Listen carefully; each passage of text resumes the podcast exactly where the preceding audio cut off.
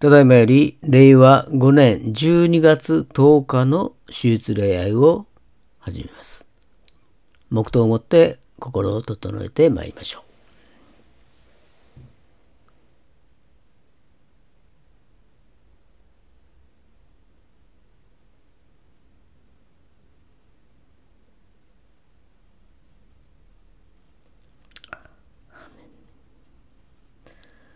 本日の招きの言葉はイザヤ書7章14節お読みいたします。それゆえ主は自らあなた方に一つの印を与えられる。見よ、処女が身ごもっている。そして男の子を産み、その名をインマヌエルと呼ぶ。アーメン。それではお祈りをいたします。愛する天皇お父様皆をあがめ感謝いたします。このアドベントの時期にまた深くイエス様のことを知ることができますように一人一人を導いてくださいますようにお願いいたします。あなたのご計画は綿密であり大胆でありまた壮大でありますからありがとうございます。私たち人間を救うためにあなたは御一人をなるイエス様をこの世に使わし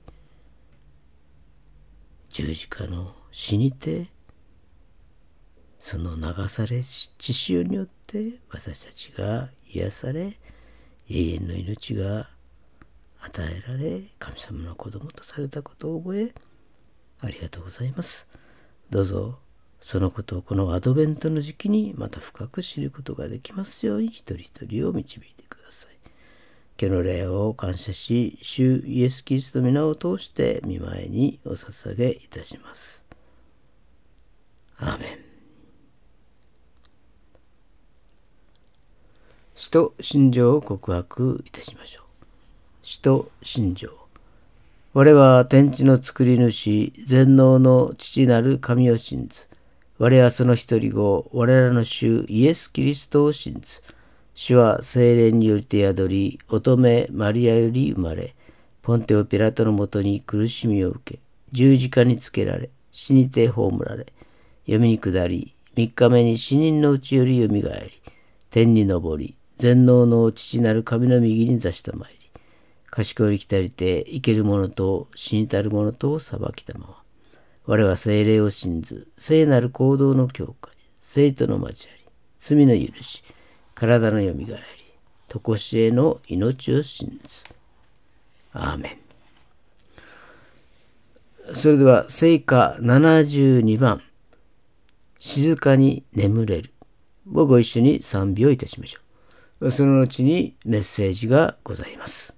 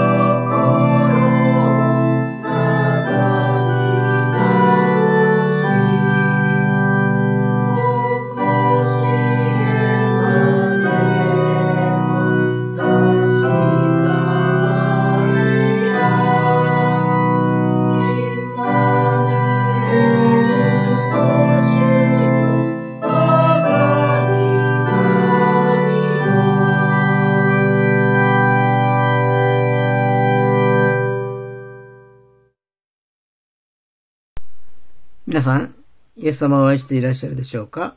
イエス様は昨日も今日もいつまでも変わることはありません。本日の聖書の箇所は、マタイの福音書1章18節から25節まででございます。お読みいたします。イエス・キリストの誕生は次のようであった。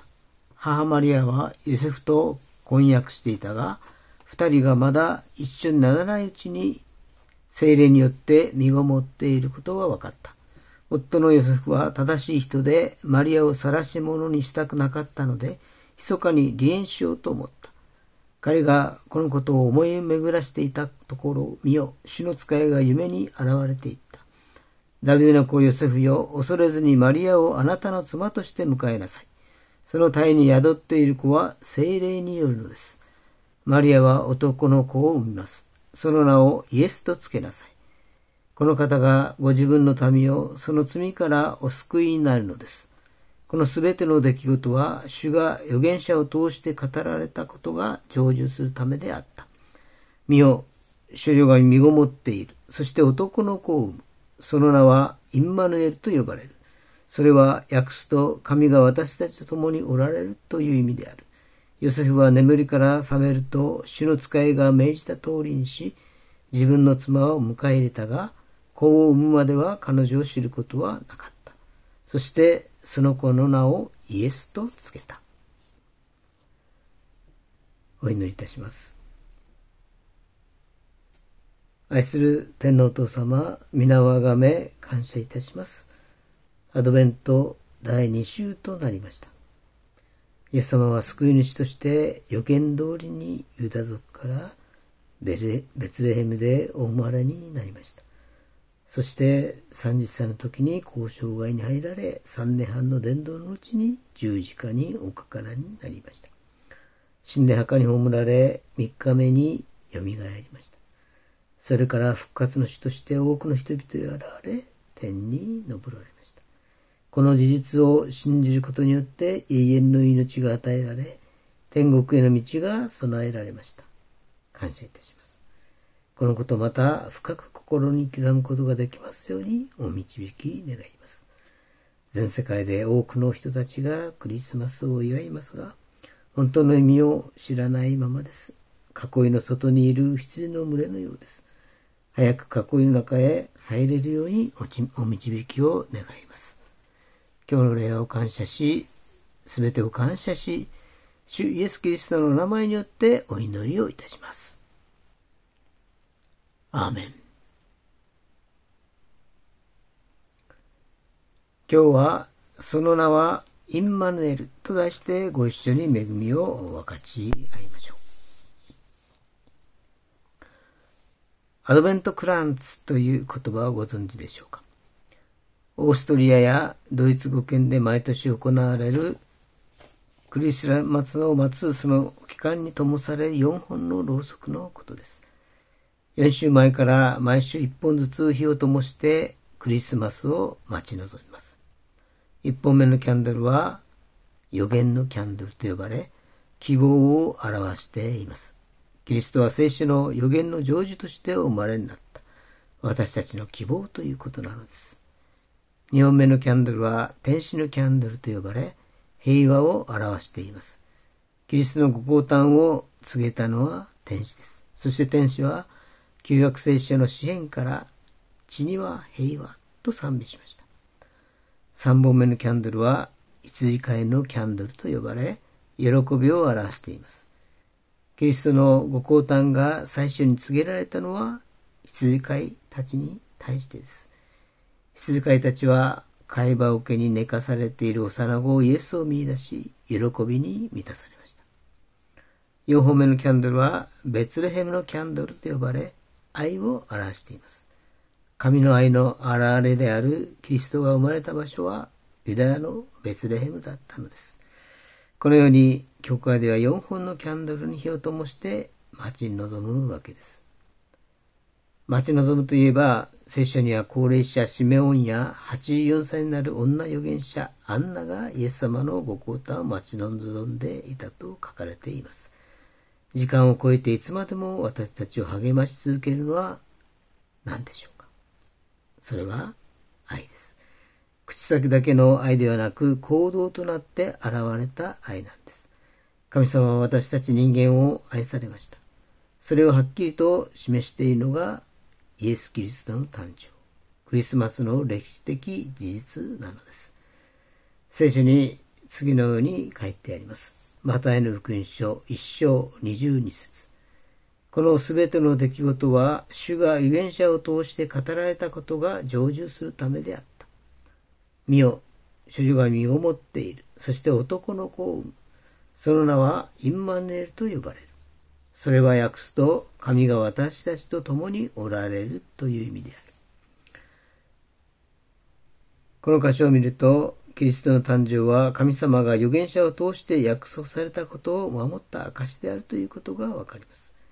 キリストが来る前に書かれた聖書のことを旧約聖書と言います。そこにはキリスト到来の予言が約300箇所にわたって書かれています。つまり旧約聖書とはキリストに関する予告編なんです。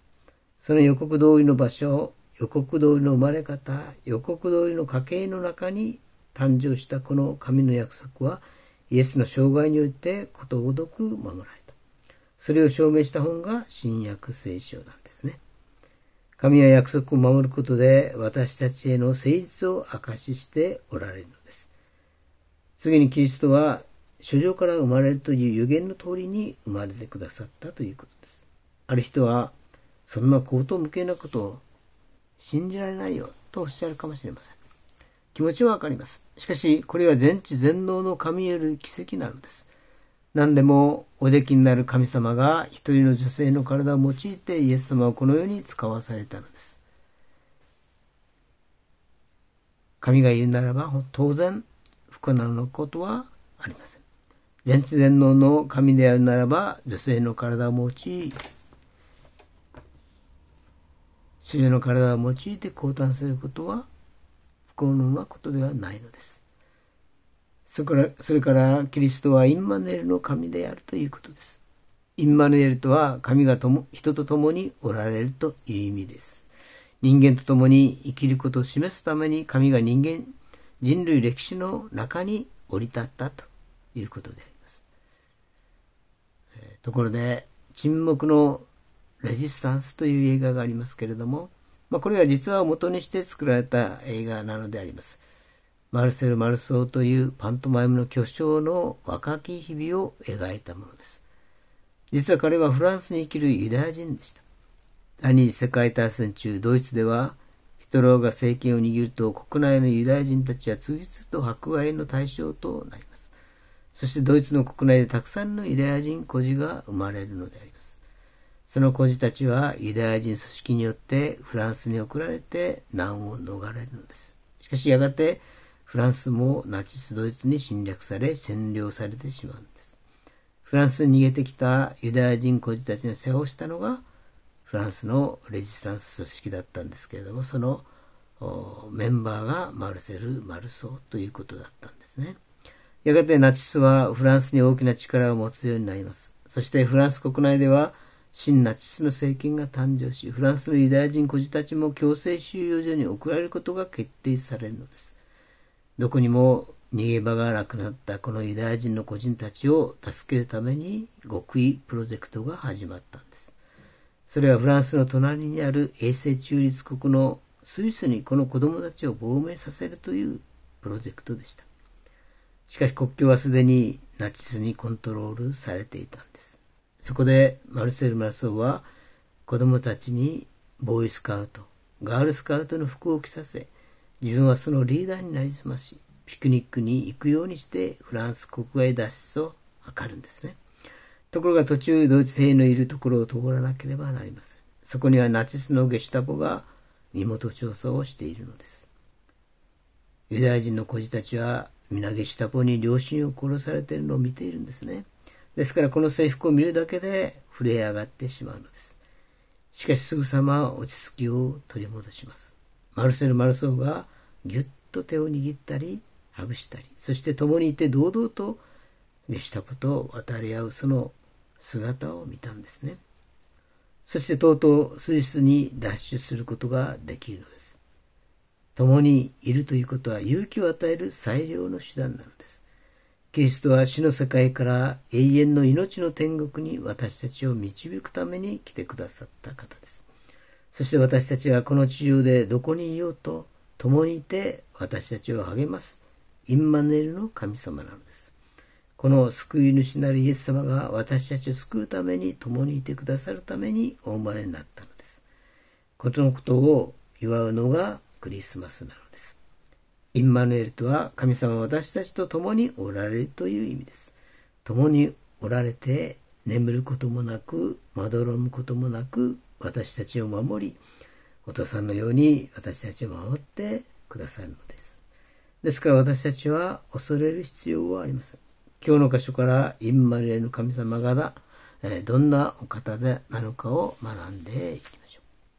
第一にインマヌエル神様イエス様は会話桶に寝かされていました。ルカの福音書2章の7節を見ますと、男子の遺語を産んだ。そしてその子を布にくるんで会話桶に寝かせた。宿屋には彼らのいる場所がなかったからである。天の御座を捨ててイエス様は会話桶に寝かされていました。なぜでしょうか？私たちが旅人だからです。私たちのふるさとは天国にあります。この地上はしばらくの旅路であります。イエス様が解剖権に寝かされたのは私たちの汚い堕落した人生のために許しの糧としてお生まれになりました。今日の本文の21節を見ますと、マリアは男の子を産みます。その名をイエスとつけなさい。この方こそご自分の民をその罪から救ってくださるお方です。イエス様は私たちの罪を許すためにこの地上に来られました。私たちの罪を救ってくださるためでした。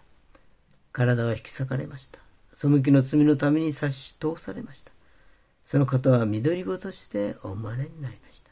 イザヤ9章6節には、一人の緑子は私たちのために生まれる。一人の男の子が私たちに与えられる。主権はその方にあり、その名は不思議な助言者。力ある神、永遠の父、平和の君と呼ばれると書かれてあります。その方が再び来られるのです。反キリストによって地球が地獄のようになっていき、独裁者の国になっていく。その時、主が再び私たちを救ってくださるために再臨されます。私たちを救ってくださるために共におられる主なのです。第二にインマヌエルなる神様に出会うには導きを受けなければなりません。ルカの福音書2章8節を見ますと、さて、その地方で羊飼いたちが野宿をしながら羊の群れの予番をしていた。すると主の使いが彼らのところに来て、主の栄光が周りを照らしたので、彼らは非常に恐れた。見つかいは彼らに言った。恐れることはありません。見なさい。私はこの民全体に与えられる大きな喜びを告げ知らせます。今日、ダビデの町であなた方のために救い主がお生まれになりました。この方こそ主キリストです。あなた方は布にくるまって会話桶に寝ている緑子を見つけます。それがあなた方のための印です。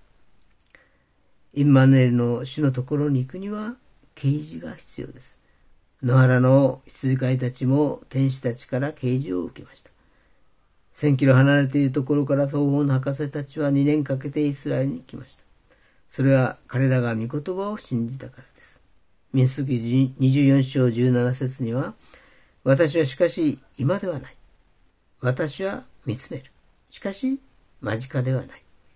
ヤコブから一つの星が昇り、イスラエルから一本の杖が起こり、モアブのこめかみとすべての騒ぎ立つ者の脳天を打ち砕くと書かれています。それを信じている時に星が現れました。御言葉が実現されるその星でした。それを御霊が真理に導きました。彼らは心がワクワクしました。それで星を見ながら全てを整理してそれに従っていきました。私たちは今、御言葉が実現されているのを見ています。それはイスラエルのことでもあります。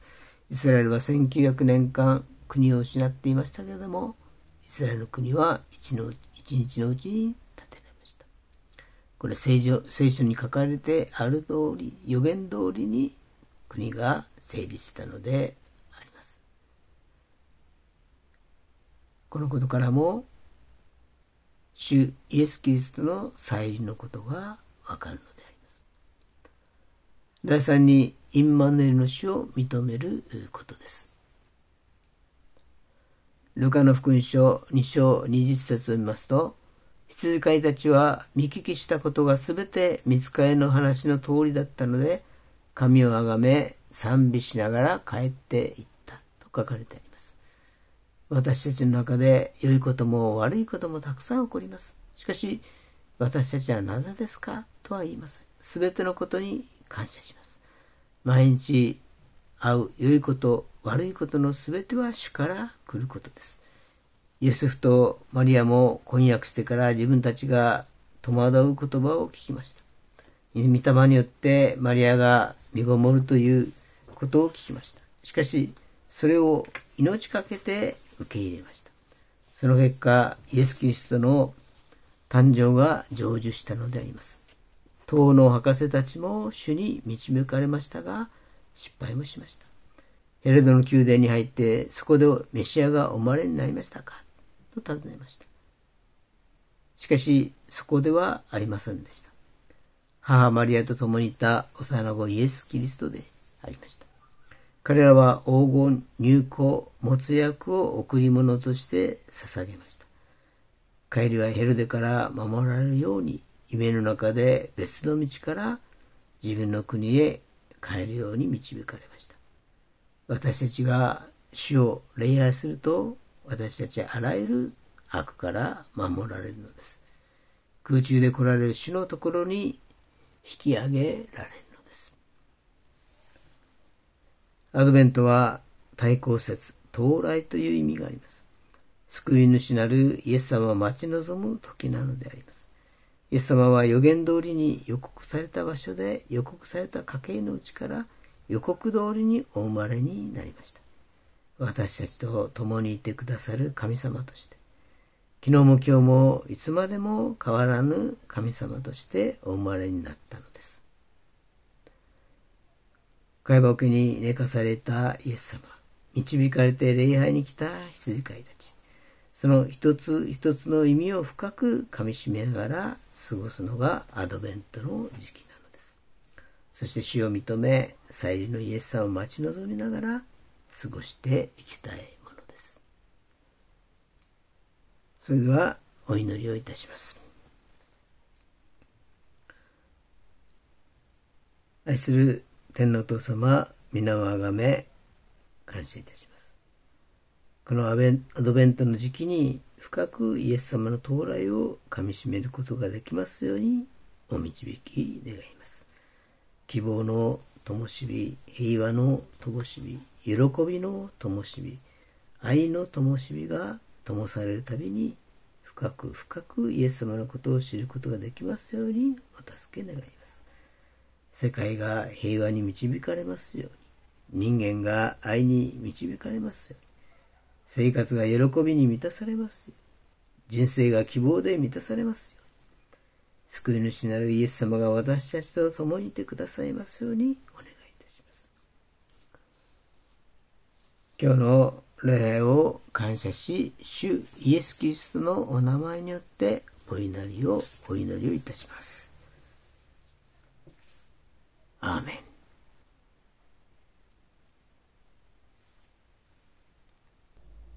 ご起立くださいまして、なんと素晴らしいをご一緒に賛美をいたしましょう。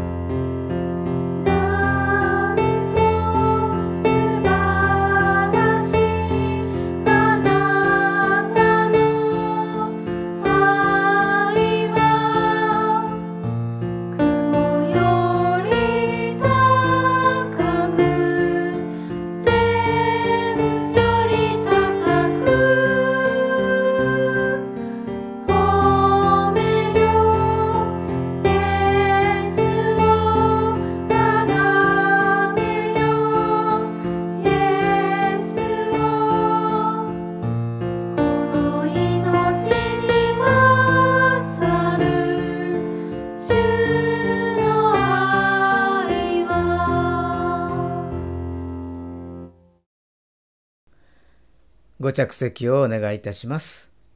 続きまして、献金の時間でございます。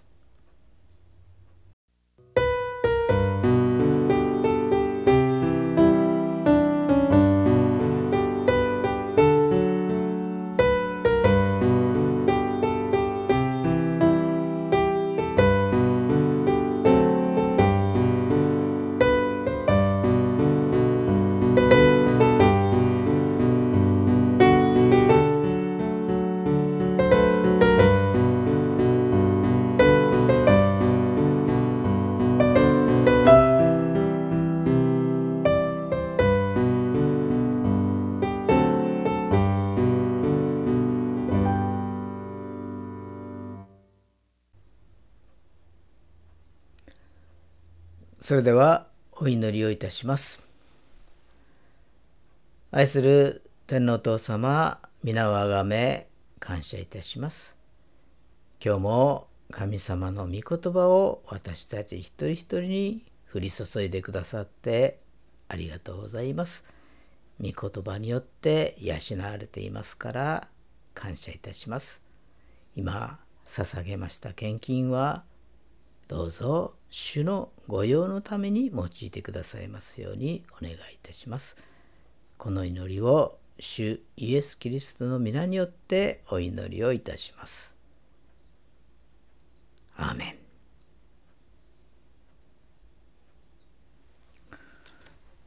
それでは主の祈りをお捧げいたしましょう。主の祈り。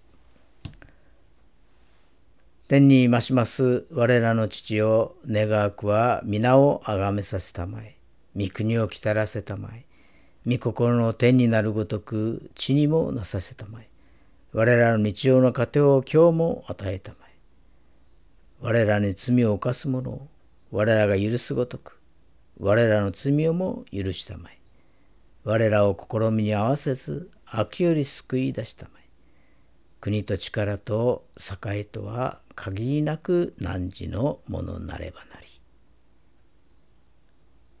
アーメン。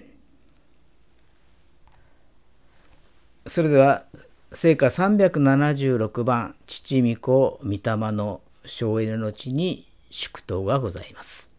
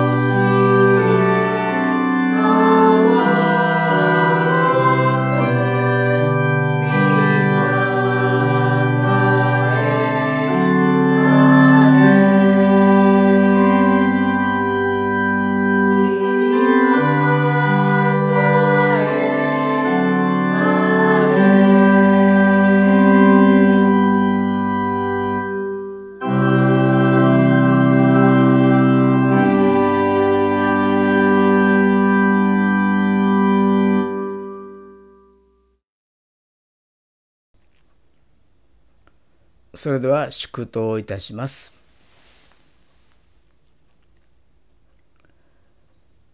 仰ぎ恋願わくは主イエス・キリストの恵み父なる神の愛聖霊様の親しき御交わりがここに集いしお一人お一人の上に今から常しえまであらんことを。アーメン